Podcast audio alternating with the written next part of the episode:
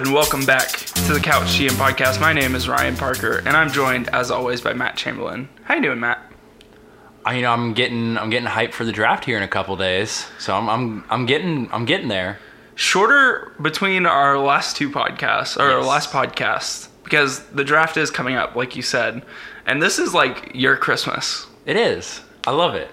It's awesome. I love it. That I'm gonna give a shout out to you at the top of this because you put in a lot of work to put like multiple. I mentioned this on the last uh, podcast, but you put together multiple mock drafts, uh, like a comp for every player. It seems like going down. To, like, the ones that have a first first round grade on them. yeah, it's just insane.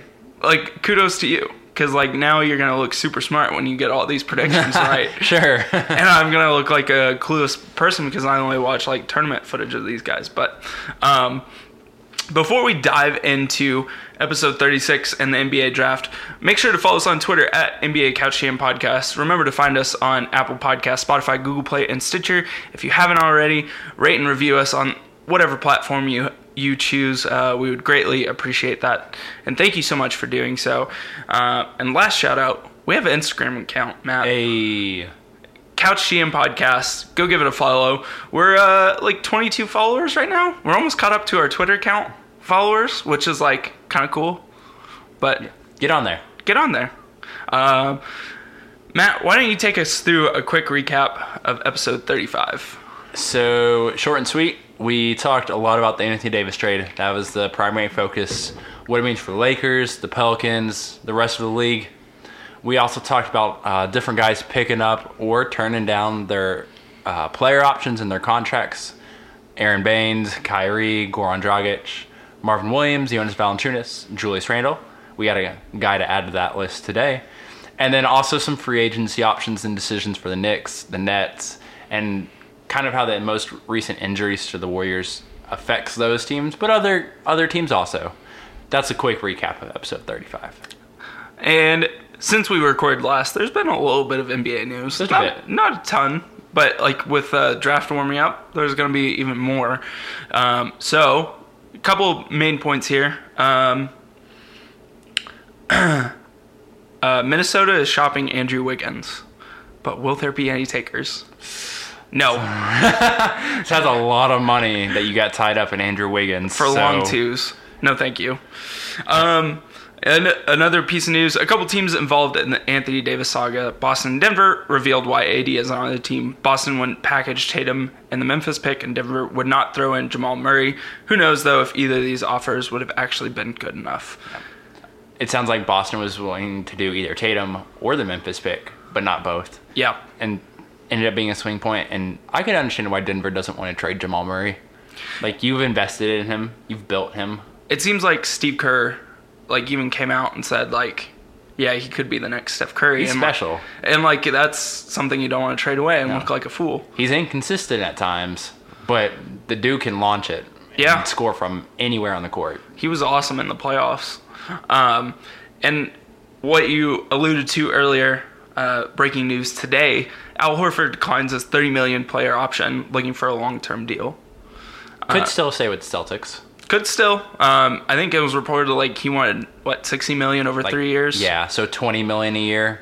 I, to me, that means like he he's realizing if I would have taken the thirty million this year, he would not have gotten a two for thirty Yeah. this next off season. Right. which maybe would have happened. I don't. I feel like someone would have gave it to him though, but I could understand locking it up or trying to get that sixty million locked up over the next three years if you're Al Horford, whether that's in Boston or somewhere else. I hope it's in Boston.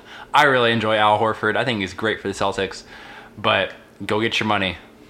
Yeah, I mean, like it's awesome that, uh, like he. I feel like a lot of Eastern Conference teams could just offer him because like he's been the anti Giannis dude outside of this playoffs because Giannis was like, I'm Yeah. just gonna overwhelm you. It didn't matter with Giannis. Yeah, um, but, But- he's he's one of the best defenders in the league. He's giving Embiid fits. Yeah. like he gives people problems, and I like the stretch capability he brings to a team. He's a really good player. Seems like he likes playing in Boston, but you got to go where the money is sometimes. Yeah, sneaky free agent this year. Yeah. um, Matt. But we're gonna we're about to talk about the number one topic of this week, The and that's the draft. You, I mean, like you're excited, but Yeah. how excited? Like, what's your meter on this? Like, is this like Kawhi winning the finals excited, or Um, maybe Kawhi during the parade, like just kind of going giddy and aha, aha, aha? that, that's it. Uh, I, I need to get me one of those boardman gets paid New Balance Those shirts. that's a legit shirt. I mean, like just like it looks like Times New Roman font. Like it's it's perfect. I need one bad. Um, that that's where I'm at right now. Popping bottles. Yeah, awesome. Well, let's get into it, Matt. Like, what? Um, talk to me a little bit about the draft and and where you think's gonna happen. So let's let's start with some team perspectives um, for the for this Thursday's draft. So first of all, there's a few teams that just don't have a pick. Denver, Houston, and the LA Lakers. Not really surprised considering all those teams have massive pa- payrolls or are about to have massive payrolls. Like I I get it. But there's also four other teams that they have second round picks but no first round picks. So Sacramento has three second rounders, Dallas has a second rounder, Toronto has a second rounder, and the Clippers have two second rounders. So seven teams with no first round picks there are seven teams then that have multiple first round picks. Um, the Pelicans at one and four, the Cavaliers at five and twenty six, the Hawks at eight, 10, and seventeen. They have three because they also took one of Brooklyn's, but Brooklyn made it back up at the end of the first round. The Celtics have three also 14, 20, and 22. And then the Spurs have 19 and 29. So five teams with multiple first round picks. It's crazy. All it cost Toronto was Jakob Poeltl, De- DeMar DeRozan, the 29th pick. to get Kawhi, Kawhi. and Danny Green. That's bonkers. Best uh, deal in a long time. Just swindled the Spurs. I'm sorry, they did. I love this the Spurs franchise, like this organization that they have, but they got swindled. I feel like you had to demand Pascal Siakam in that trade. Looking back on it, Oh, hindsight 2020. Yeah, Yeah. you needed more than what you got. At the time, I didn't crush the move. I didn't like it for the Spurs, but I didn't crush it. It looks worse now. especially with that pick, yeah. Like you're not even getting like really a lottery pick, which like, I- mean, like the Pelicans just got a four pick, Yeah. a, a, a high lottery pick for Anthony Davis. Yeah, and maybe there was just because you thought AD would resign that they got more out of it.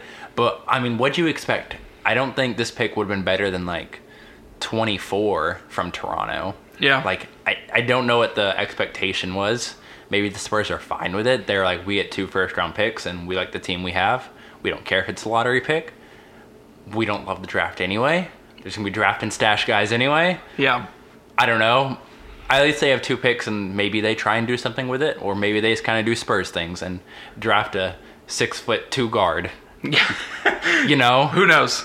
so that's kind of the the bigger team perspectives on who will be players in the draft and who kind of isn't. Because let's face it, most second round picks don't make it in the NBA for too long. So yeah, Sacramento has three second round picks, but who knows how impactful those guys can actually actually be. I don't know. Maybe if you're just looking for a depth piece here or there, it's fine though. I, I'm a fan of getting good value in the second round. So those teams aren't out of the draft. I mean, there's like been plenty of, I mean, documented players who are really good in the NBA right now who've come in the second round. Yeah, and we'll get to four or five guys that I think if they don't go in the first, they're definitely going in the second round that I think can make an impact. We'll get to them in a little bit, but I want to just because kind of what we do on the Couch GM podcast is just wild speculation and like people moving up in the draft, people moving down the draft, players or or picks getting moved. I want to get into some teams that might be moving up in the draft. So I got, I think, five teams listed here, and you've heard a couple of their names already. So the Hawks. Why would you just sit at eight and ten if you feel like there's someone in this top five that you really love? So whether it's packaging eight and ten or eight and seventeen, probably eight and ten though. Is there a, a Cam Reddish or someone that you just absolutely fall in love with? I feel like there is Yeah. the Wizards, they have the number nine pick. So I could see because they have no assets, like they have nothing there. like you have like four players under contract for over a hundred million dollars. Like, Yeah. you have no player to trade. So to package your pick this year and a future first, you might be able to move up in this draft if there's someone you you really like that maybe falls a little more than you think they will, but won't fall at a nine. I'm wondering if the Hornets can package number 12 and either a future first or Malik Monk, because Malik Monk's been an NBA player, I guess. I mean, it's what going into his third season this upcoming Yeah. season, and he hasn't like for being a lottery pick hasn't really made an impact. And again- especially being taken ahead of Donovan Mitchell. Yikes. and if you feel like Kemba's coming back, I think I think we know a Malik Monk Kemba Walker backcourt just isn't going to work. So maybe you feel like you can shop him and move Yeah. up into the top 10. Again, the Celtics, they got 3 picks, so maybe they're moving 14 and 20 to to move up into the early teens or somewhere in that 8 9 10 range. And then the Magic, I'm thinking they have number 16. Again, I don't know if they have a lot of assets to trade. I mean, I don't know if they're ready to move on from like a Mo Bamba or an Aaron Gordon.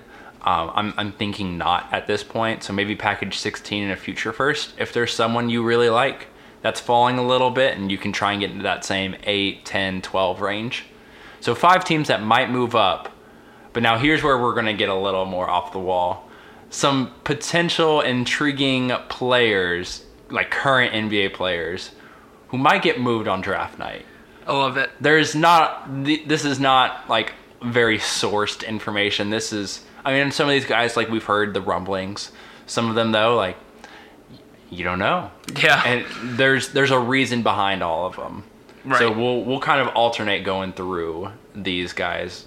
Ryan, will you start off the first one we've got here? Yeah. So Kevin Love, Cleveland wants to get off money off the books and a different path. Like obviously they're needing to rebuild, um, and maybe they can get like higher in the draft. Like what they're They're five right Five? now.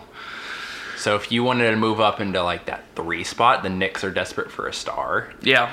Could you get the Knicks to take Kevin Love and you get three and take back something else maybe? Like R.J. Smith or J.R. Smith, excuse me. Yeah. So like there there are options there, I think. Yeah. Maybe Kevin Love gets moved and that way Cleveland just goes full youth movement. Collin Sexton, whoever you draft and just ride the the tank hard. I like that. Like, and that leads into next year probably getting another pick, like a high draft Yeah. pick. And like the East isn't like super competitive, especially with how much like uprooting there could be. So like you could sneakily like make a playoff push at the end of the year, which is weird. That is, that is. So the second guy we have here is Paul Millsap. Um, I don't. One, Paul Millsap, um, his contract is is a little bit weird. He has a thirty and a half million dollar team option Oh, for for next money. year. It's a lot of money.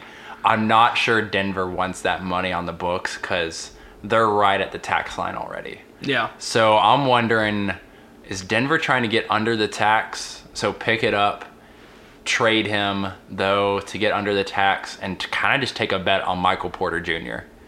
The reports are he's looking better, but he's gonna be in his, I guess, his Ben Simmons rookie year, and he's never played an NBA minute.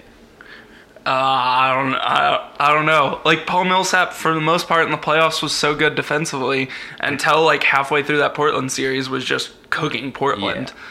I I I'm a big Paul Millsap fan. I'm just throwing that out there. But are they willing to pay that much in Denver, knowing that you have Nikola Jokic in his big contract? You know that Gary Harris's contract's picking up. You know you're going to have to start paying Jamal Murray because he's at four and a half for this upcoming season. Like he's going to be getting an extension. Right. Otherwise, you throw him in the Anthony Davis trade. Right. So it's like there's a lot of money on your books coming up. Paul Millsap, I don't know if he's a long term piece there. Unless you feel like you're a championship team, I think Paul Millsap might be someone who gets moved. Yeah. And they're not in this draft right now. Paul Millsap would definitely get them into the top 20 in this draft if there's someone you like there. Just throwing it out there. Um, so the next guy, this kind of could be interesting. Domantas Sabonis. Um, there's been a lot of, uh, uh, I guess, like back and forth in Indiana. What has been reported about uh, Miles Turner and Domantas Sabonis fit together long term. Um, so like, you have to choose one, and like you could get a dude in this draft, maybe even a Mike Conley. If you want to go that route for Domantas Sabonis and some other assets, But- Yeah. um, like that's obviously something Indiana is going to toy with. I don't know if they'll pull the trigger on, but they'll definitely toy with it. Indiana's at 18 right now in the draft. Maybe Sabonis is just your sweetener to move up in the draft. Yep. So maybe that's his his role in the trade, or maybe it's just to get a bigger name too. But you're right. I think we have to unclog that Turner Sabonis front court because They don't fit together. they just don't. You, you tried, they just don't fit together. Was, I think it was worth the try though, and you got Victor Oladipo out of that trade still with the Thunder. Yeah. so it was worth it. a win for sure. The next guy, it's the one that you just mentioned. It's the one that's getting a lot of publicity. It's Mike Conley. We're assuming all the reports are Memphis is in love with Ja Morant. You can't play Ja Morant and Mike Conley together. Just not You, possible. you you can't do it. So unless you're saying Ja Morant sit behind Mike Conley for a year, then I don't, I don't know. That doesn't make sense to me. yeah. You got to let Ja play because the only things he really needs to fix are the jump shot, like, and you can't do that on just practice. Like you got to get in the game and turnovers. You can't fix that in practice. You got to be in the game to do that. So you can't be paying Mike Conley the outrageous contract he has and be fostering Ja Morant's development. So Mike Conley, I think he's got to get gone, start over, and get a new point guard to pair with Jaren Jackson Jr. And again, ride this tank. Take it somewhere that will hopefully get you in a good place in a couple years.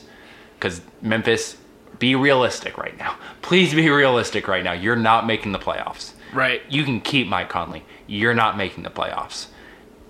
Stay. It. You got lucky with how high you got in this draft. Let's not rely on luck anymore. Right. Especially with their pick conveying to Boston next year. yeah. Um, it's unfortunate, but like you just have to accept that for what it is Yeah. this year. And Mike Conley can get you some really good assets Yes. moving forward. Absolutely. Um, this breaks my heart to say. Your boy. Steven Adams is on the trade block. Um, the Thunder desperately need to get under the uh, tax and also find good value at center, like a Brook Lopez, which Brook Lopez is a one in like a I don't know career type of player. Like when you get him for I don't know what is it eight million dollars, whatever it was this season. Oh, it was way less than that. like minimum essentially. Um, and Steven Adams is what like making mid twenties right now. he's going to be scheduled to make twenty five point eight million dollars next What's year. What's Anthony Davis making? About that. yeah. So for context, that's what like Steven Adams is making, and like the Thunder are capped out at this point, and obviously have to do something. This team, it feels like it has hit its max of what it can do, and um, Steven Adams obviously is a piece that unfortunately I think has to go. But what does that look like for the Thunder in terms of draft? Their um, pick number 20, 21. 21. I don't know if Steven Adams plus 21 gets you how far it gets you um, up in the draft, but it could get you a nice like player. It might NBA get you into player. the lottery. Maybe. And like the Thunder have been not good at picking in recent years, so I don't know if that's what I want, but like that's a very real possibility. You're right. And again, value. Right. You, so on some level, you need value because the Thunder right now are scheduled to pay out 147 million dollars for next year, and that number could keep going up. Yeah. so you got to fill out this team because right now I think you only have like 10 guys under contract for next year. You got to make some decisions right now. I think And- the slash there with Steven, Steven Adams too is Dennis Schroeder. Yeah, I wouldn't be surprised if Schroeder's gone too at 15 and a half. It's a lot for backup year. point guard. Yikes. And a backup point guard who does what Schroeder does. Yes. So I like him. I like Steven Adams a lot, but it's a business. Right. You gotta make business decisions sometimes. The the next guy we have going going out on wing player because we haven't really hit on wings yet. Wings we we say are really the most valuable position. So a guy that really hasn't worked out is Josh Jackson in Phoenix. It seems like they've got too many guys there. They got Mikal um, Bridges in last year's draft. They gave T.J. Warren an extension um, that's paying him, I think, like over twelve million dollars a year. Oof. And Josh Jackson is still kind of struggling to find his way in the NBA. I know he's a top four pick in in his draft, but it seems like they are leaning away from him. And you have Devin Booker, like you can't even play him at the two. So that tells me Josh Jackson, he's just not destined for the Phoenix future unless he's accepting a backup role. But you don't draft someone at number four to be a backup. So capitalize maybe on what potential stock some teams might still have in Josh Jackson. Because I think there were teams who really liked him coming into his draft. But there's just too many guys there. James Jones, the GM, has talked about we want some veterans to come in here and help guide these young guys. I bet Josh Jackson can fetch you a couple nice veteran pieces, or at least one and some cap relief or something. So maybe he's a guy that's on the move. Not a high profile guy, not someone that's probably going to even help your team next year if your team does acquire him. But maybe in a couple years, he gets in a new system, more chances. Maybe it works out. Maybe he's just a bust. Yeah. But I don't know. Take the chance. Yeah, I like that. Uh, the Phoenix Suns, another interesting team, constantly being two years, three, two to 3 They're years always away. two years away. Um, last guy we'll talk about here briefly, Bradley Beal. Is Washington Ooh. gonna blow it up, or are they gonna make Bradley Beal stick around for the rebuild? Well, considering they think they're a playoff team, Oh, I mean, I guess Bradley Beal should be staying around. But if they're realistic, I think they have to start wondering more and more and more: Is this the right way? And something to to not forget: if they're trying to bring in Masai Ujiri, when Toronto brought in Masai Ujiri, he wanted to blow it up. Yeah. and they elected not to, like ownership, and and everyone decided not to, and so they kept it, and it ended up working out okay if he steps over here and he sees the John Wall situation, Bradley Beal, like he's being as professional as he can, but let's not act like this has been a perfect situation for him either. Could he get his blow it up wish, his his grand experiment to see like can I build a team from nothing? I think like, I mean, like you can get a lot for Bradley Beal because he was awesome.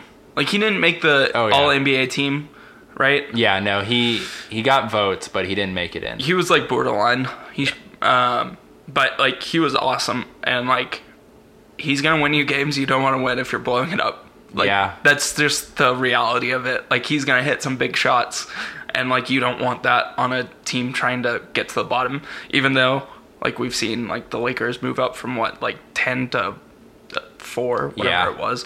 Um, you just don't want that ultimately. So And uh, you know, if the Knicks, we've talked about them star hunting doesn't work out, the Knicks got the number three pick.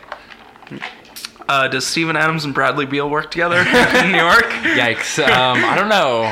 But, I mean, they can't be much worse than they were this last year. And if you're trying to be better, I guess it's better. I don't know if it's good, but it's better. Sure, let's go with that.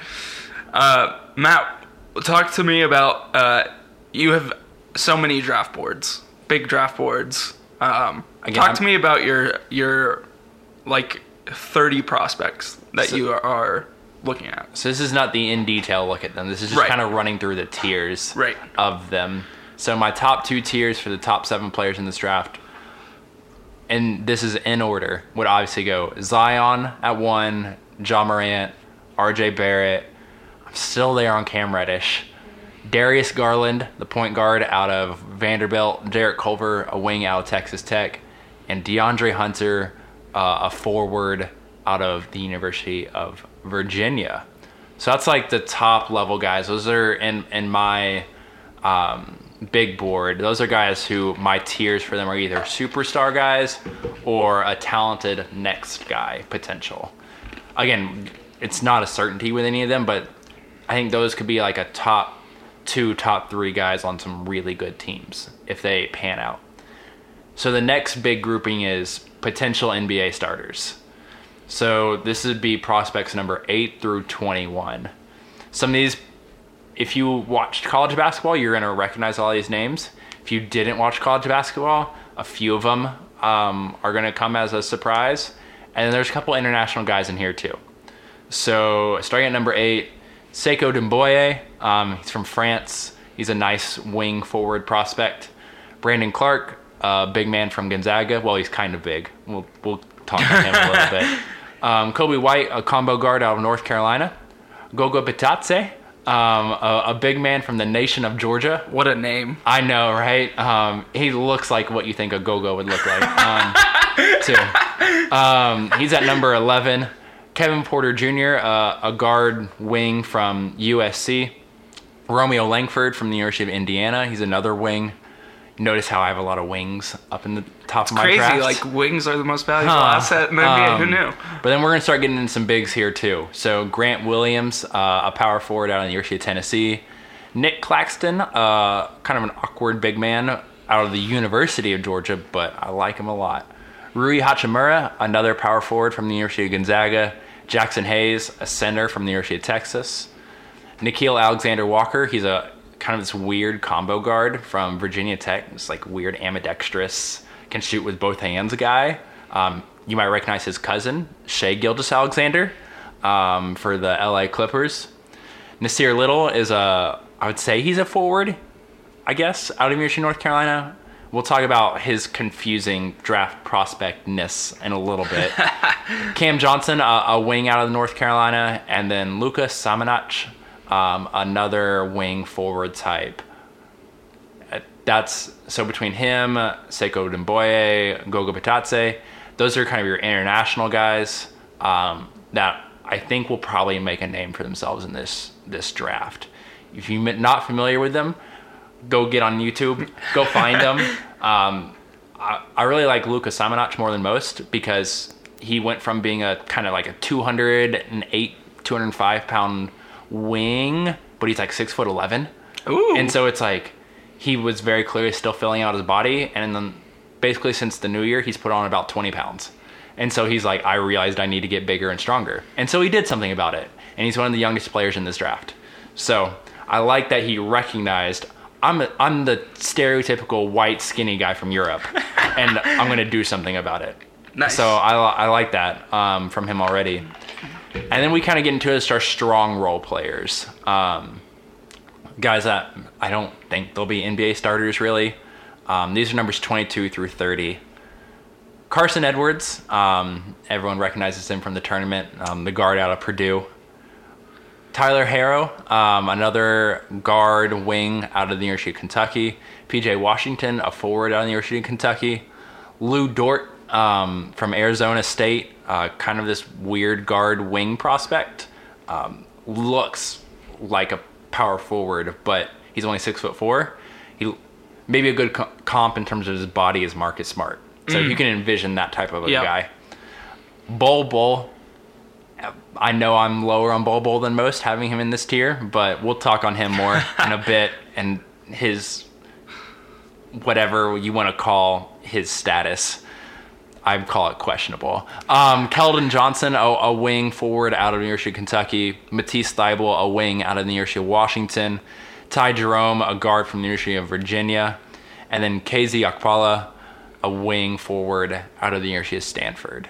There are a handful of other guys that I think could go in the first round, but those are my top 30 prospects. So let's talk about a few of them a little more in depth right now. So first of all, everyone's favorite prospect, Zion Williamson. Number one pick. We've we've tried not to talk about him too much throughout our podcast, just because we were saving it. But far and away, if if for some reason we couldn't agree on the number one pick in last year's draft, there's no dispute this year. Yes. There's there's absolutely none. Right. It is Zion hundred times out of hundred.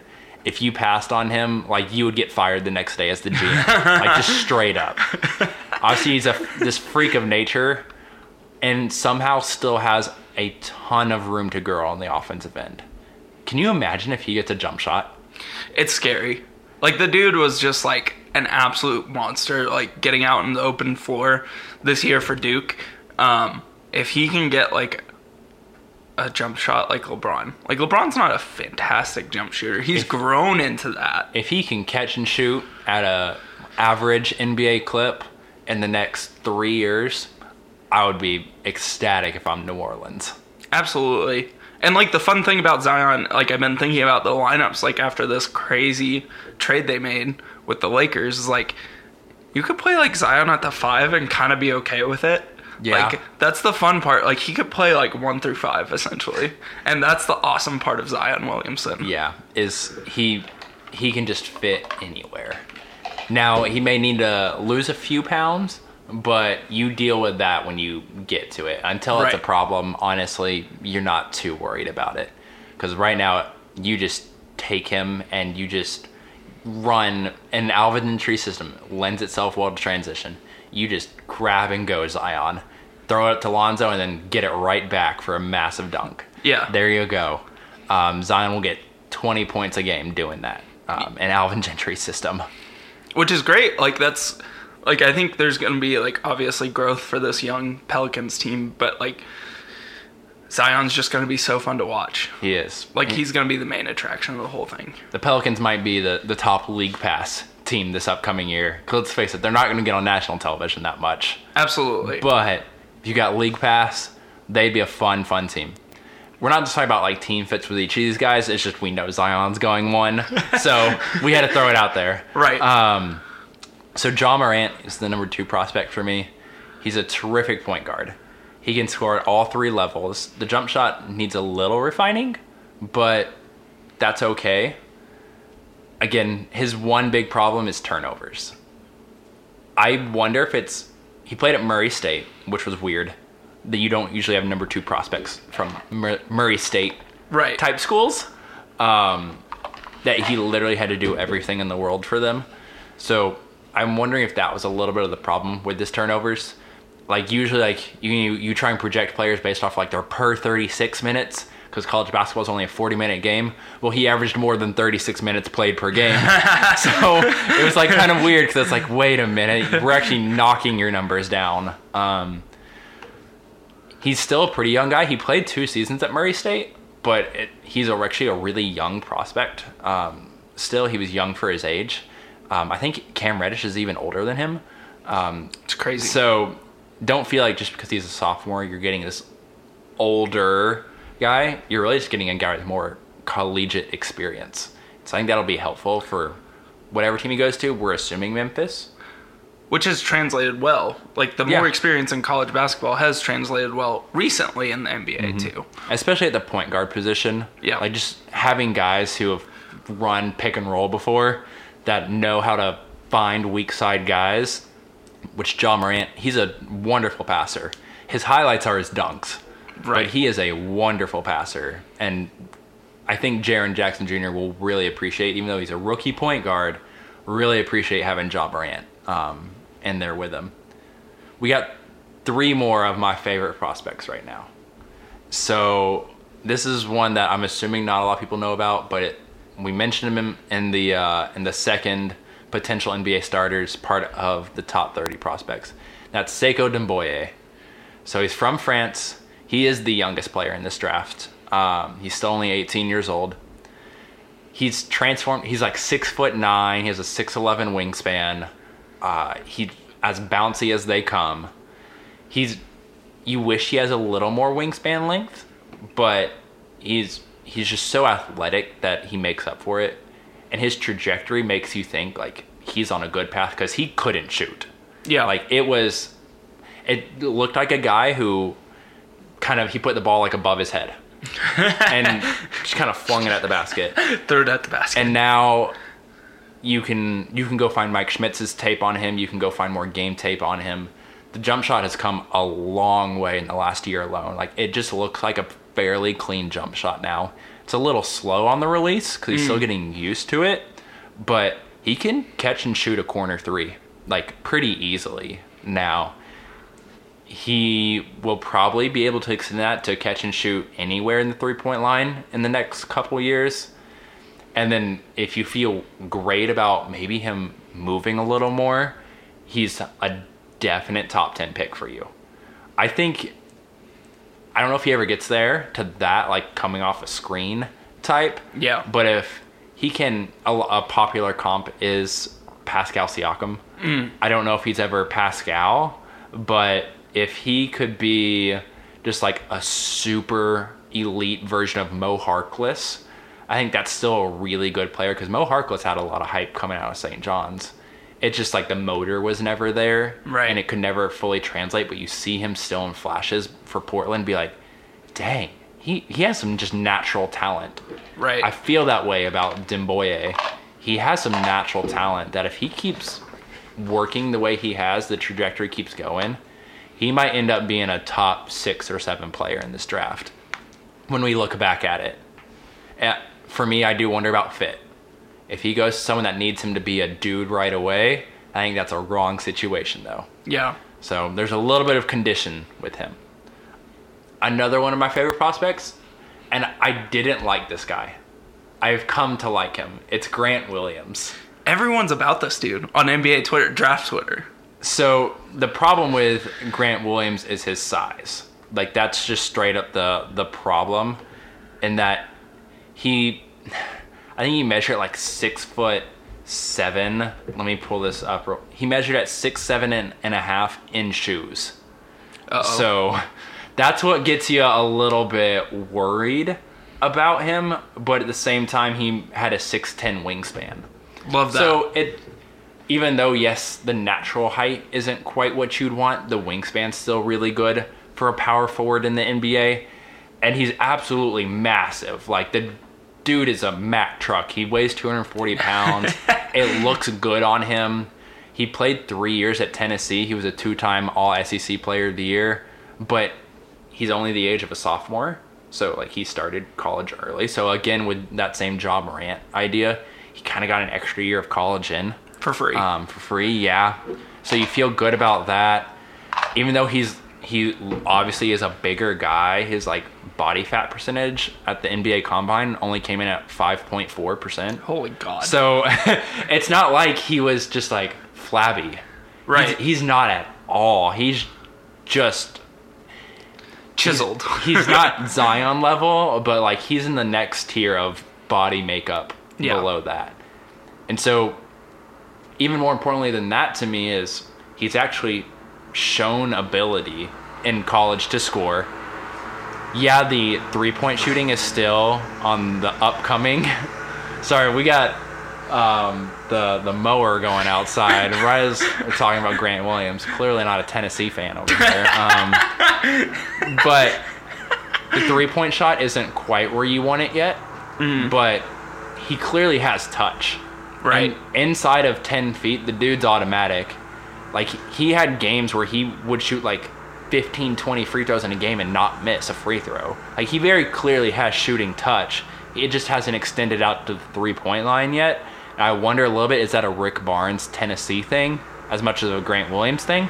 I don't know, but I would bet on it, honestly, working out his mobility is fantastic honestly like all the nba combine drills he was elite in terms of movement ability or quick twitch ability inside the lane so i think it'll work out for him it's just what level do you expect him to play at if you need him to be Right. a 20 point per game scorer i don't think he's going to do that right. but if you need 14 points, six rebounds, two and a half assists, a block, and a steal a game in efficient minutes, I think that's Grant Williams. kind of like a Draymond esque Yeah. type player. He, I don't know if he's quite grab and go. Yeah. But he's a really smart player, and he's not gonna make mistakes. So Yeah. If, if you are a a team that I I have in my latest mock going to the Celtics at, or no, I have him going a little higher. I'm going to Charlotte at twelve.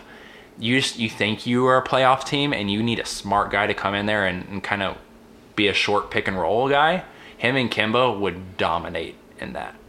So that's kind of like a, a brink of the playoff team or a playoff team would love to get Grant Williams.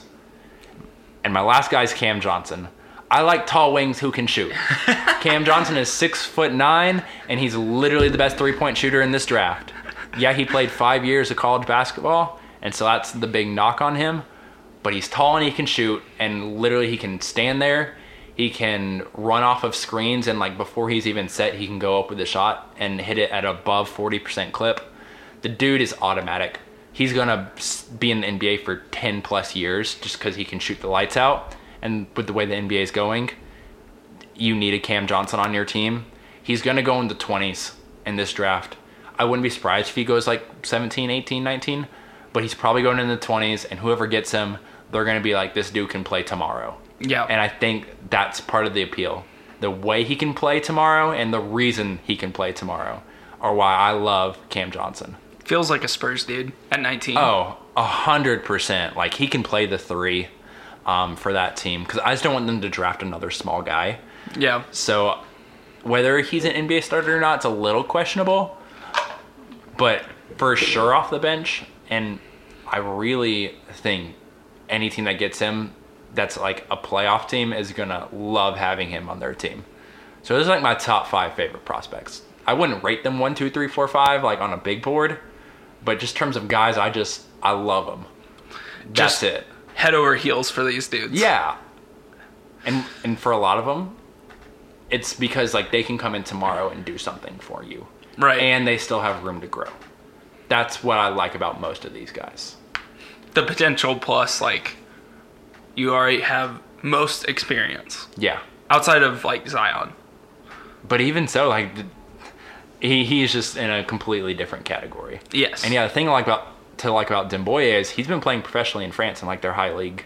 So like he's been playing as a grown man now for a couple years. So It's crazy when you're not playing against chairs like you actually develop as a player. Hmm. Who knew? talking about playing against a chair and looking good, um, you get into my least appealing prospects. So again, I got five guys here, and I'll spend a little less time on them because I'm trying to be positive, Right. Trying not to be so negative here because I think these five guys, they they can make it in the NBA, but they need some pretty significant fine tuning. So two of my top four guys are in this list: R.J. Barrett and Cam Reddish. So R.J. Barrett, we've talked about him.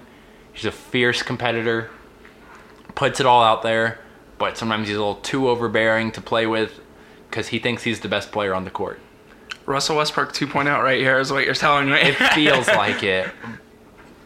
My my comp for him when we talked about him previously was a too confident DeMar DeRozan.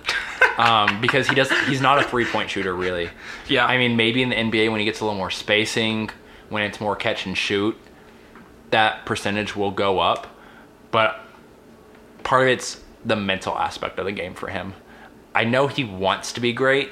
You can you can tell that he'll tell you that, but I do wonder about his mentality sometimes and how that translates to being on a team because you have to like we talked about with the Lakers and Anthony Davis trade you have to put five guys out on a basketball court whether you want to or not you crazy, have to Crazy concept. um, and like he was like for a while not going to workouts with other teams besides the Knicks. And then you hear like today from Jonathan Givony that the Knicks are bringing in Darius Garland for an emergency workout tomorrow before the draft. And so it's like, dude, what if you don't go to the Knicks? yeah. um, I, I wonder about RJ Barrett in that way. There's a lot of skill there. And I, and I yeah. appreciate guys who want to be great. But there's some hurdles you got to work through. And it's going to take a very specific type of coach to get through to him. I wonder if the Knicks is really the best situation for him. Um, I wonder. I, I would prefer him to go elsewhere. But it's not my call. I hope it works out for him, but I have to have him in the top three because he's that good. Yeah, I mean like a wing who can kind of shoot and like finish around the rim. So he was sneaky bad about finishing around the rim. So Cam Reddish, his teammate, and we'll get to him in just a moment, like gets crushed for being a bad finisher in the lane. Like Cam Reddish finished like 46% of his shots in the lane this year. Awful. RJ Barrett was only at like 51%. it's it's not that much better. And Right. it's just because RJ Barrett, he's just out of control sometimes. He just like he sees a lane for a split second to drive in and he takes it. Yeah. It's like, where are you going? Like, you have good intentions, but where are you going? Like in high school, he was just so athletic. He could beat Well, he's six foot seven. Right. Like, he's a bigger wing. Like, he's six seven, like 205 pounds. He looks the part. It, it's not high school anymore. And it's not even like lower ACC play anymore. We're talking about. We're talking about the NBA where everyone's six foot seven. and super good at what Yeah. they do. So humble yourself a little bit. It's kind of where I'm at. And then with Cam Reddish, it's it's kind of the antithesis of this. He can actually hit three point shots. Good He- shooter. Yeah, he he's very natural, very flowy with with the game, but as opposed to R.J. Barrett, like just the mental the Kobe mentality that he has with Cam Reddish, I you wonder like is he always going to bring it? Is he always going to be this present guy on the court, or is he just going to be one of those guys who looks great against a chair? Because Yeah. all of his pre-draft videos and workouts, that's all you see, and the dude makes everything. Like he makes it look easy. It's he looks like the most natural athlete on the floor, for sure. He's not explosive, but he like glides, and it's like how he covers space, and like just a couple steps, and just has this beautiful finish at the rim. And workouts is incredible but we saw game tape at Duke. Like we actually watched basketball games, and he he just like disappears. You're six foot nine, like 210, 215 pounds, with maybe the most skill of anyone on that Duke team, and you disappeared for 10, 20 minutes at a time. That can't happen. Right. I I wonder if on the complete opposite end he's like too passive. Maybe if you go to like a Cleveland at number five and they're like, dude, we need you to score right now. Maybe you start kind of building up that quote unquote junkyard dog mentality. Maybe Collin Sexton can kind of share some of that with him. But I do wonder is is he always going to be presently there for your team? Is he just gonna hide in the corner like a Andrew Wiggins for Kind of. stretches of the game? It's like, oh, he's on the floor. Yeah. And it's like, well, what kind of value is that in top five of the draft? It's not. It's not. If the skill is actually being shown on the court, then it is. But if it's not, then I don't know what else he can do for your team because he kind of just checks out. Yeah. And that, maybe that's just an 18, 19 year old kid. I can accept that on some level, but if you're expecting a team to spend a top 10 draft pick on you, they, you need more than that. You, you just do, straight up. A guy who's kind of fallen across draft boards is Romeo Langford. He was a top 10 recruit nationally. He played a year at Indiana. Um, straight up, he was a bad shooter at Indiana. He shot like 27% from three. And for a six foot six, 215 pound, he was kind of the lead guard for Indiana, but in the NBA, he's probably more of a 2 3. Um, that's not good. And then comes out after the year, and we could see like he had his hand taped up at various points throughout the year. That he was, I think he had like a torn ligament in his thumb. Um, and I'm sure that did play a part in the bad shooting, for sure. But it's like, okay, did it knock you down from 30% to 27%? Did it knock you down from 35% down to this mediocre number? I don't know. And it's really hard to tell. And maybe it's just there's more there's more to it than an injury. But it's hard to know. Honestly, if that dude cuz he got hurt back in November, if he would have just shut it down, Yeah. he would have been a top 10 pick this year, straight up. Same way with Darius Garland. He had the knee injury. He maybe could have come back um, before the end of the Vanderbilt season, but their season went in the tank. Yeah. So it didn't matter. Um, but Darius Garland's going to be like a top 10, top 5 pick because he shut it down and we were just took five games and knew his high school tape. If Romeo Langford did the same thing with his thumb injury, top 10 pick. There is something to be said about like like I get like it probably like devalued his shooting like you've said, but like you kind of need a dude to play through an injury sometimes. Yeah. And I get like you're not getting paid in college, so like of course shut it down. Like this that was the smart thing. Yeah. But I do appreciate the effort at least. Yeah. Oh, he's he's got an, a mindset similar to RJ Barrett. Like he just really wants to be good at basketball and really cares about it. Like the dude didn't play defense at all in high school, and like he played defense in Indiana. Yeah. Was it always super consistent? No. He looked like a guy who was playing defense for the first time in his life. But he's got the frame. He's got the physical makeup, and in the bigger games, he showed up to play defense. Mm. And so it's like the dude can do it. It's just the consistency of his game he needs to go to somewhere where they're going to hold him accountable. Yeah. They're not just going to let him keep shooting or not just going to let him just keep running the offense. They need someone to sit him down every now and again and be like, dude, that's not how we're going to do it in the NBA. If he can go to a good situation, Romeo Langford will work out. If he goes somewhere and it's just very unstructured, it's, it might be a crap show. just being honest. I'm saying there's a lot of talent there. Well, Right. all three of those guys we just talked about, there's a lot of talent there but it's how do you put it into a game and not just a workout. Yeah. It's big difference. And then same thing with Nassir Little. Again, top 10 recruit in the country, but he could barely get on the floor for North Carolina. That's a huge red flag to me. Like I really think Roy Williams is an excellent head coach in college. You couldn't get on the floor. Like what does that mean? Yeah, and he talks about that a little in, his, in like a draft interview. Mm-hmm. Um, I kind of appreciate him owning it. Like, yeah, I just like I wasn't comfortable in situation. Not throwing shade at Roy Williams or the coaching staff there, but like essentially what he said was like I just was not comfortable in my role, and like I never really stepped into it. Yeah. and owned it. Um, I appreciate about that that about him. But what are you doing about it? Right. Like what do you what like if you recognize that like why weren't you trying to fit in? Why weren't you trying to get better? Why weren't you like and he had some nice plays there towards the tournament. Like in the tournament, he Yeah. played really well. He had like a 20 point game I think in the tournament at one point. Um and he was really good, but other than that, it's like Yeah. Again, the the height is kind of an issue with him. He's only six foot six in shoes, um, but he's got a seven one wingspan. That's awesome. He has ridiculously long arms. He's already at the NBA Combine weighed in at two twenty four. I think he's a good like small ball four. He's Yeah. either a big three or a really fantastic small ball four. I think he can find a good place in the NBA. He just to be a small ball four, you have to shoot. I think he can. I've, I've seen enough to think he can. But again, we saw such a small sample size at North Car- Carolina that I'm not fully sure. I definitely think he's a top 20 pick. I would have him more towards 20 than 10, but I don't think he's going to go where I think he should go. I think he's going to be a lottery pick because someone's going to buy into the potential of him. Yeah, I mean, like this dude, like you said, was kind of like a top five pick projection, like even top three projection Yeah. before this year, and like he slipped way down He a lot of people people's boards. You Um, can't start that high though and then slip into the 20s most of the time.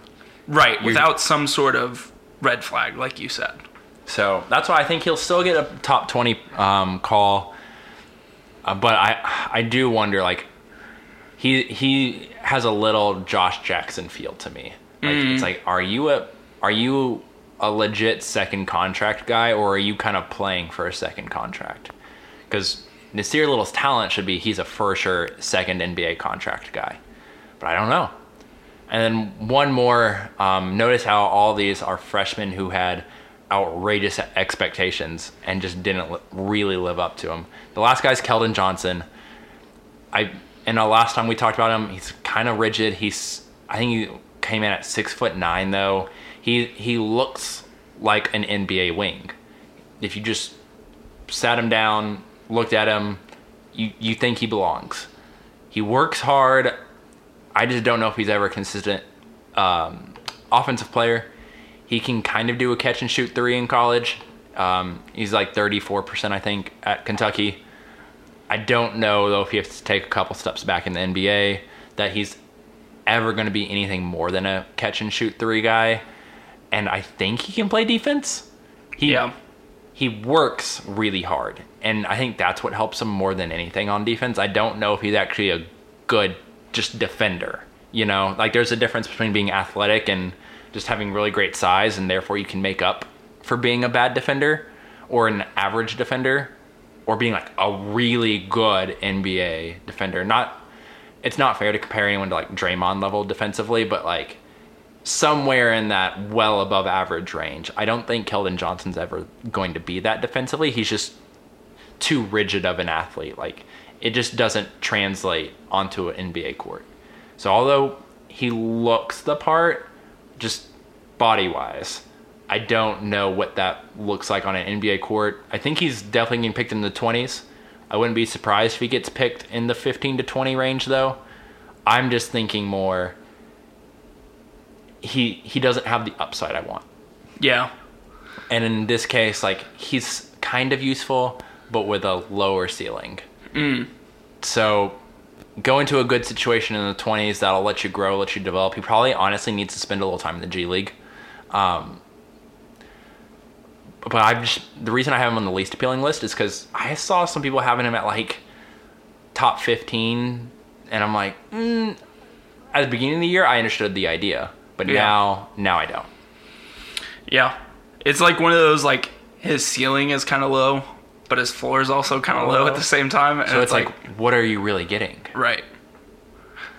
Which it could be a good player, but like a good solid NBA player, but the chances of that are just super low. That's why I'm not taking the chance until the 20s. Yeah. and that's where I have him in in my mock is going um, to Golden State at 28. They need wing depth.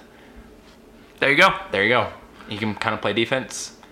Iguodala can teach him some things. Draymond can teach him some, some things, and then hey, all you're gonna have to do is spot up. You're never gonna have to create offense. Right. So that's where his offensive game is at this point.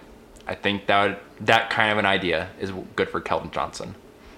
So those are 10 guys that either I'm feeling really good about or I think that they could work out but but I'm not as a, appeal up whatever word I'm trying to say is right now. Appealing.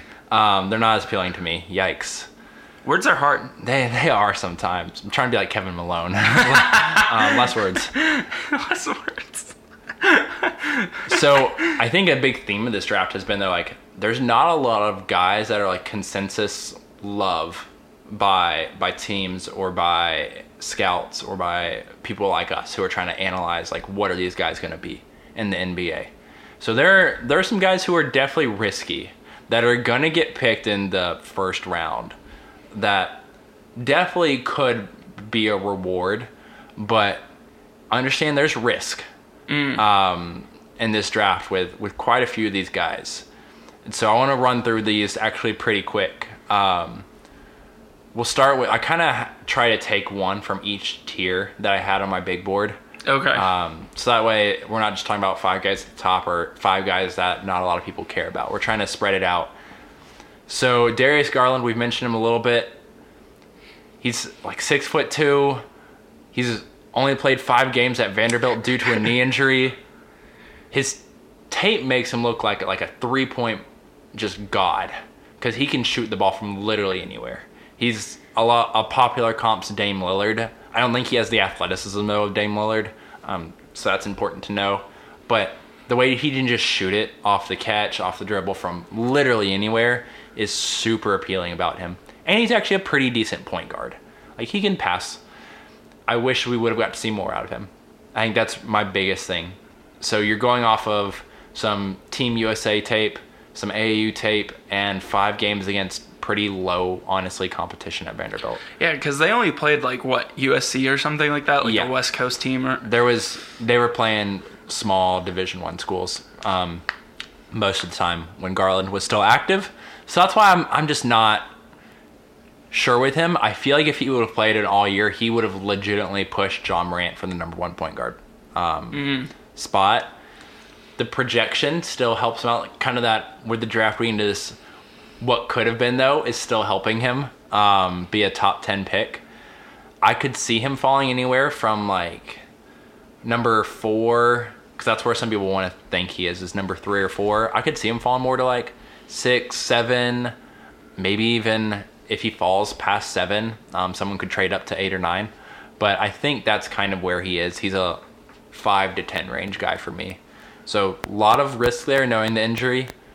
But if he comes in and he, if you trust him to be your point guard, like you could be getting a huge reward here in the next couple years with Darius Garland.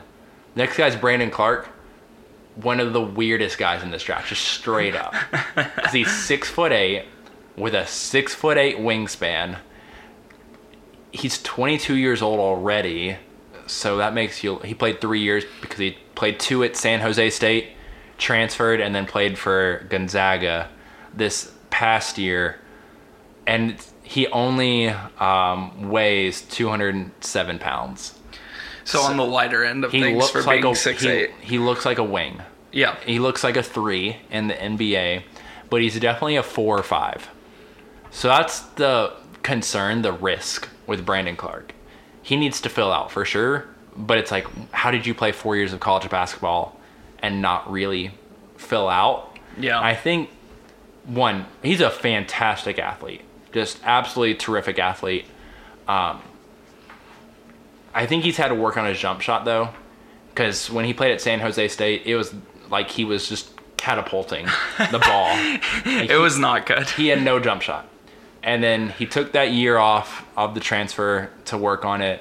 You saw it at Gonzaga. Although he only shot, I think, like 65% from the free throw line, it, that's a significant improvement Increase, from where it yeah. was. He has kind of like a mid range jumper. You can kind of see the semblance of like a corner three jumper right now, too.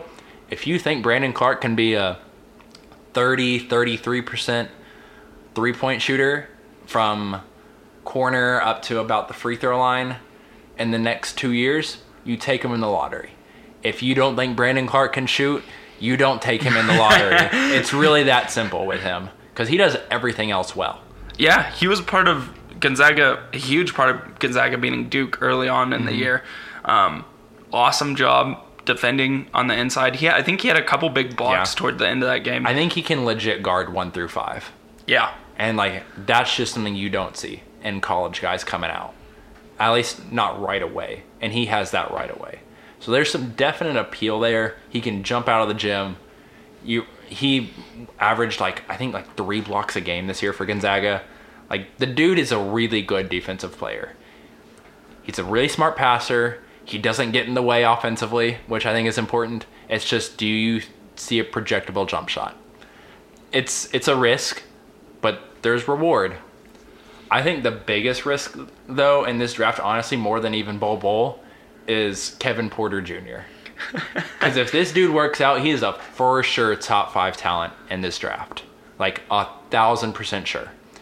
His ISO scoring um, is his bread and butter. He compares himself to James Harden, and I maybe a little rich right now, but like the isolation ability, like it's the best in the draft. yeah. And he says he takes James Harden's move and he tries it and he does it. Like he does it well and fluidly in the course of a game. It's the team idea. He got suspended for a little bit at USC. There was conflicts with him at USC. He was away from home, um, really for the the first time. He's from Seattle. Um, kind of had a, a tough upbringing. He just needs like some really strong mentorship in his life. But the talent's there. He's 6'6", 215 pounds. He he needs to get in a little better shape, but I think an NBA team can definitely do that for him.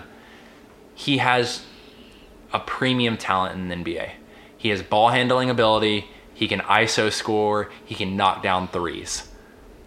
Is that not what we talk about? What we want? I mean, that's like what you need in a big time like scorer. Like even if you're like coming off the bench to lead the scoring unit, like that's what Lou Williams does so well. Pick and roll, ISO. Yeah. Ball. It- it's just in his head right now. Yeah. If you can get in his head and help him, because he's not a bad guy at all. Like, it's just immaturity. If you can fix that, then he's going to be a successful NBA player. I, I think he will succeed in the NBA. I have him going number 15 to the Pistons right now. Um, just because then you can kind of learn from like a Blake Griffin. Um, you have someone Luke Kennard who can kind of stretch the floor also. And they're a pretty good team. I think Dwane Casey's a, a good coach for this type of a guy. I, I wonder if though if he goes to a wrong situation if he's out of the league in four or five years. There there's Yeah. the risk Yeah. and a lot of people say like, just bring in someone from Seattle and that'll fix it. Just bring in Jamal Crawford with them and that'll fix it. I'm not sold on that idea because it's just a city. You, how about we just get a guy who is a structured NBA coach who is flexible with young players and can teach them? Why Is not? Why not just have that? Well, that's Dwane Casey almost to a T though. So that's why I think Dwane Casey would be a really strong head coach for Kevin Porter Jr. I know it's not necessarily the Seattle, um, just cliche idea being thrown out there, but I really like Kevin Porter Jr. If I really like Cam Reddish, I really like Kevin Porter Jr. Um, they're kind of similar players. Two more guys, they're both bigs, and I think the reason three of these five guys that are risks that could work out are bigs is because Bigs are replaceable. I've talked about this. Bigs are replaceable. Um, maybe these are the replacements. Yeah. Um, so I'm going to kind of combine these two. Nick Claxton, Bol Bol. Nick Claxton from the University of Georgia, Bol Bol from the University of Oregon. So Nick Claxton is really raw. He played two years at Georgia. His strong suits are he can grab a rebound and he can go. And then also he can block a ton of shots on the defensive end. He just needs to get stronger and a more consistent jump shot, but you can see it's there. If you don't think he can shoot, then you shouldn't pick him inside the top 20. It's kind of the same idea with Brandon Clarke, but Nick Claxton has better size. yeah. He's six foot eleven. He has better size than Brandon Clarke. If you think he can shoot, though, I think he's a top twenty draft pick. If you're a little more unsure, don't pick him in the first round, honestly, because otherwise he's just this really raw big man. Now Bol Bol definitely can shoot. he can shoot from anywhere on the basketball court. I don't think he can guard though. Undersized big men in the NBA traditionally don't work out. So Bol Bol, he's seven two, but he weighed in at like 208 pounds.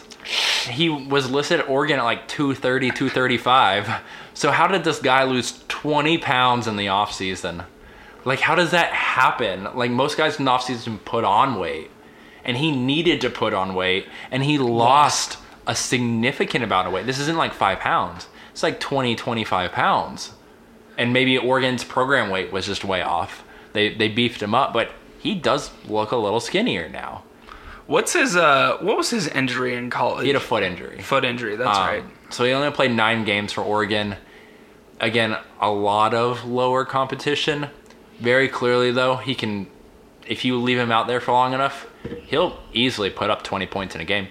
Yeah. That's not his issue is scoring. It's he's going to get beat physically in the NBA. Like he's going to get mowed over. And also, unless he's literally just standing by the basket to block a shot, I don't think he can play defense. A lot of people are going to have Bol in the lottery. I have Bol going at number 26 to Cleveland, and that's me being nice. like that's I, I'm honestly more in on him at like 30 to 36 is where I I think he's going to go in the first round just because people are enamored with the shooting ability. But man, there's so much risk here. There really is. Like cuz I don't know if he's going to make it on an NBA court for more than 40 games a year on average. Which is not what you need from a top 20 pick if you take him there. So that's why I feel better about him if you're taking him in the 20s. Yeah. if Cleveland is kind of on the idea of okay, we got Collin Sexton, we got our top five pick because it's not going to be a big, and we get Bol Bol, and these guys work out. That's a pretty decent nucleus you can build around. Pretty good core. And if he doesn't work out, you can say, like, oh, we drafted him at 26. A lot of guys at 26 don't work out. Sure. So maybe that's that's kind of my sweet spot for like the risk is worth the reward. And so those are kind of five guys. Like I'm I'm cool with them being taken in the in the first round for sure, but I understand like they're not for sure guys. Yeah. Now the last five set of guys we have are kind of influenced from the finals. We talked about how yeah, Kawhi deserved the MVP. Yes, Golden State probably wins if they have KD and Clay and Steph all at full force. But we admitted on the podcast during all of our emergency finals pods, those role guys made a difference. Like Absolutely. those those late first round type guys, those second round type guys, they they matter. They matter in the NBA still. Even if they're only giving you 10 or 15 minutes a night, it's important, especially in the playoffs. And the season's 82 games. If you're doing load management with your stars, like you got to have someone playing their minutes. So I wanted to throw out five last guys. These are the last five guys we're going to talk about that I think can be that 10, 15 minute guy who can be a really good role player for your team. And it's going to work out for you. So three guys who might go in the first round, two guys that I think are definitely second rounders. So a lot of guys getting a lot of hype, especially for your OKC Thunder, is Matisse Thybulle um, from the University of Washington. He played four years there. Fantastic defender. He may be the best wing defender in the draft. I think he, uh, you know what, he is the best wing defender in the draft. That's why Sam Presti's gonna love the dude, and it, based off of his type, that makes sense. Yeah. I think he can shoot threes though. I'm not sure. That's definitely fits Sam Presti.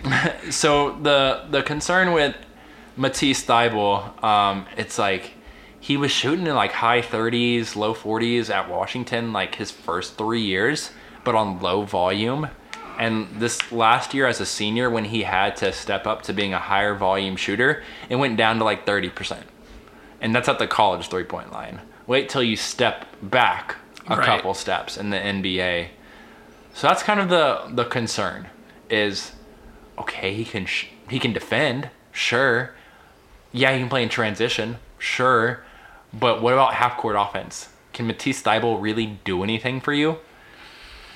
I don't know. I think so. yeah. I think so, but understand like it's it's got to be low volume. He's literally catch and shoot on offense from the corner, and that is it. That is his offensive role. Well, if he comes to the Thunder, that's all. All the shots he's gonna get is catch and shoot in the corner because Russell Westbrook Yeah. and Paul George aren't giving up that ball. And so maybe that's why he'll go 21 to Yeah. the Thunder. And really, the, him and a couple other spots I could see in the first round. But otherwise, I would much prefer him in the second round. I think if Philly, who has 33 and 34 um, in the second round, if, if I'm right off the top of my head, yeah, if he could fall to them, they would absolutely love that. Or maybe they just snag him at 24. But those type of teams who just need a guy to stand in the corner on offense and get out of the way and hit an occasional three might take a flyer on him at the end of the first round. He should not be a top 20 pick. There is very little upside there. But he's a really good defender. And that matters. That is worth I like defense. Just not in the top 20. yeah. Not that much. Right. Exactly. Not with this NBA. Like you No. have to do something else. You have to. You got to play on both ends. Yep. So a guy he just he's such a weird physical profile is Admiral Schofield from Tennessee. What a name. I know. Oh, I know. And he looks it too. Like just absolutely jacked. Um, he he's shorter, so he height wise he kind of gets into the Zion problem um, of being only six foot five and a quarter in shoes. Um, so a little smaller than Zion, but he weighs 240 pounds. So kind of in the same Grant Williams um, idea, but he's got a 6'10 wingspan. Yeah. So again, long, big arms. Like you could, you will tell when he walks on an NBA floor, like, oh, that guy is Admiral Schofield. Like the name fits him. He played um, all four years at Tennessee, so a little bit older. I would love to see him as a small ball power forward. That's my thing for him. Um, if if he can find that role in the NBA, I think he'll be wildly successful. I would love for him to go at number 35 to the Atlanta Hawks, knowing that they're trying to build their team like the Warriors.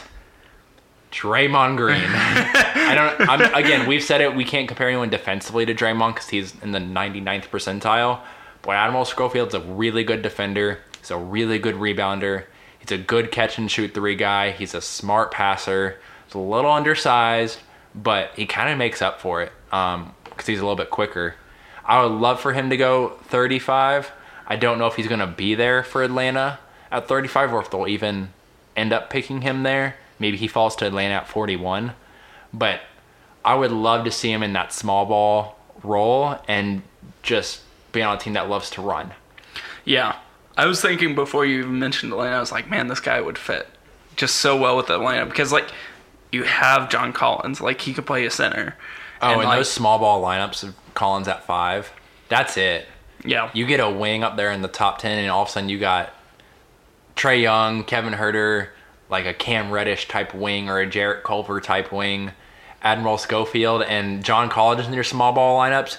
You're running and gunning for days. and that's awesome. Like you got guys who can screen for each other. Like Trae Young can shoot the ball from anywhere, and like you've got finishers around the rim, and like that's uh, like That you is- can play a lot of dudes off the floor with that. That lineup. is sprawl ball at its finest. yes, That and so yes, there is a certain fit for Admiral Schofield in the NBA that will work out. There's also if you just kind of expect him to come in and be like a small forward, I don't know if it works out. But if you are flexible as a team with positions, man, Admiral Schofield needs to be a guy you're targeting at the beginning of the second round, um, or maybe even at the end of the first round if you're not loving anyone else there. I would totally understand that. We we say shooting's a premium. That's my problem with Matisse Thybulle. Uh, so this is antithesis Matisse Thybulle. This is Dylan Windler next. Six foot seven wing from Belmont. May have seen him in the tournament. Um, he shoot the lights out. He can. He was going consistently for 20, 25, 30, 35 at Belmont, um, just because they needed someone to score. And he can shoot it from anywhere. He's got good size, kind of in that same Cam Johnson idea um, from North Carolina that I mentioned earlier. He actually has. He's is he the sneaky white athlete? Um, yes, he he is. Um, it's just a matter of defensive limitations. Yeah. The the athleticism actually kind of translates on the offensive end. He's he's on 195 pounds, so you wonder if it translates on the defensive end quite as much. But he's not going to do anything super wrong. He's going to know his role in the NBA, and he's going to play it really well. So uh, again, late first, top 10 second round pick, Dylan Windler would help 30 NBA franchises tomorrow. And that's part of the appeal of getting a four year guy out of college who's developed a shooting ability and knows how to play a role. That's kind of what you're looking for in Dylan Windler. He's gonna be he's gonna be a nice piece. He's gonna stick around the NBA for 8, 10, 12 years, in my opinion.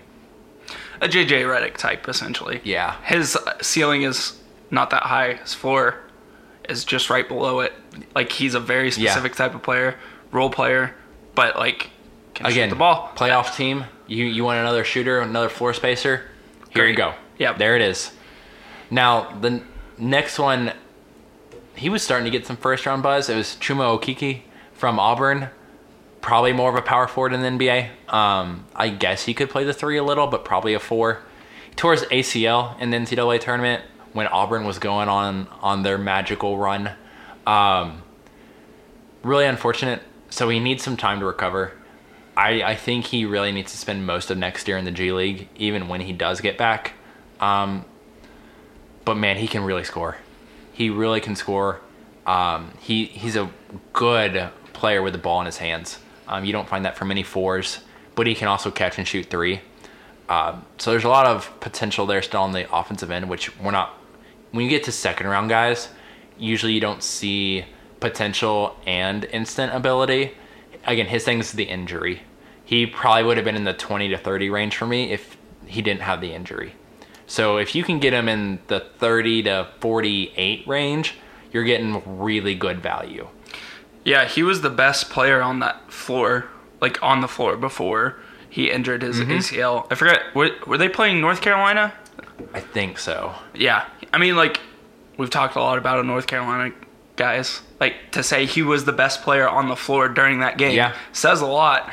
And he was awesome. It's too bad he went Yeah. down, but you're absolutely right. Like, dude, dude, you can just like play basketball, and you need those dudes You on, do. on your team at, at just some level. I Like, don't we, kn- yeah. We keep saying it.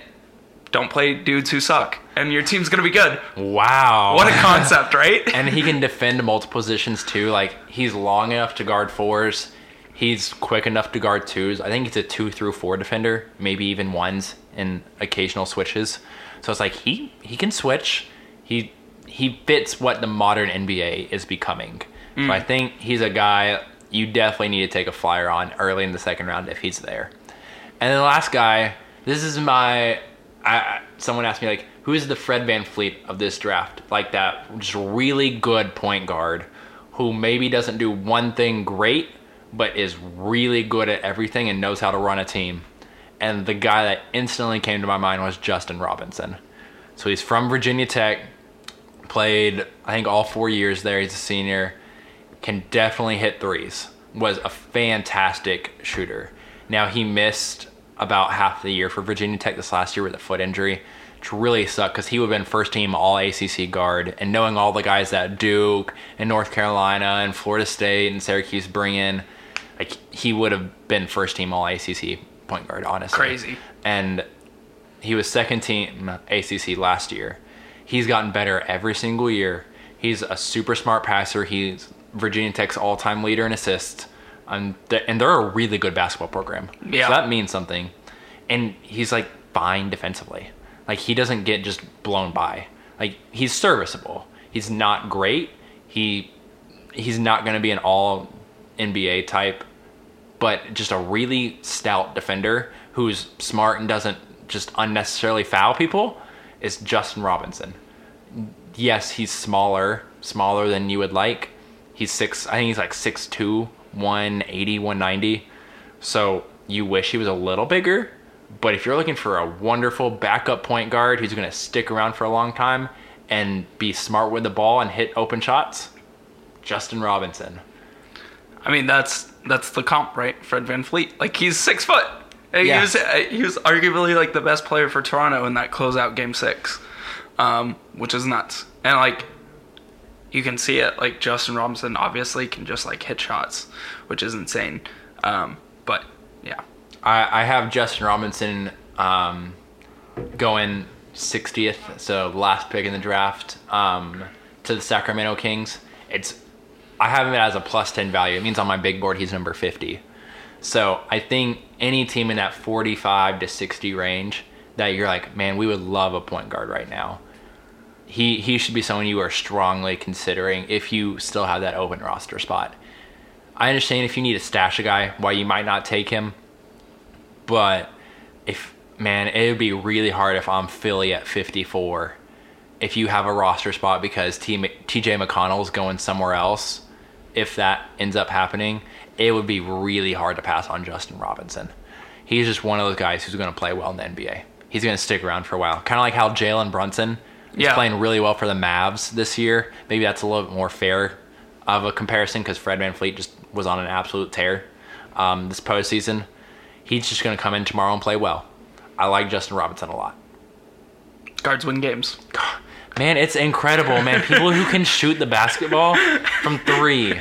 Man, incredible. incredible concepts there. Matt, this was uh, an amazing podcast because obviously, like, you just gave us a rundown of some of your favorite prospects um, and least favorite pros- prospects and everyone, everything in between. Uh, what to look for on Thursday night at 6 p.m. We will be doing a like draft, like I don't know, like recap on Semi emergency? semi-emergency uh, it, over the weekend. Um, so look for that coming next early next week. Um, after that, you know what's right around the corner, Matt. Free agency. Free agency on June 30th. Hey, a couple free agency things while we were potting. Um, Harrison Barnes is turning down his $25 million player option, but he's open to staying with the Kings on a new deal. And then Hassan Hassan Whiteside is, of course, opting in to his um, absolutely massive, like I think it's like $25 million player option with Miami. Awesome. Him and Steven Adams and Anthony Davis making all the same money. Yikes. It's crazy when We you wonder put, why two of those teams involved with those guys are in massive cap trouble. who could have guessed that giving that much money, almost 25% of your cap space would have given you trouble. But that's for another time. Um, remember to follow us on Twitter at NBA Couch GM Pod. Uh, find us on Apple Podcasts, Spotify, Google Play, or Stitcher. Remember to give us a rating and a review. Let us know how we did with this podcast. We greatly appreciate it.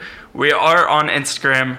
Go follow us at Couch GM Podcast uh, on Instagram.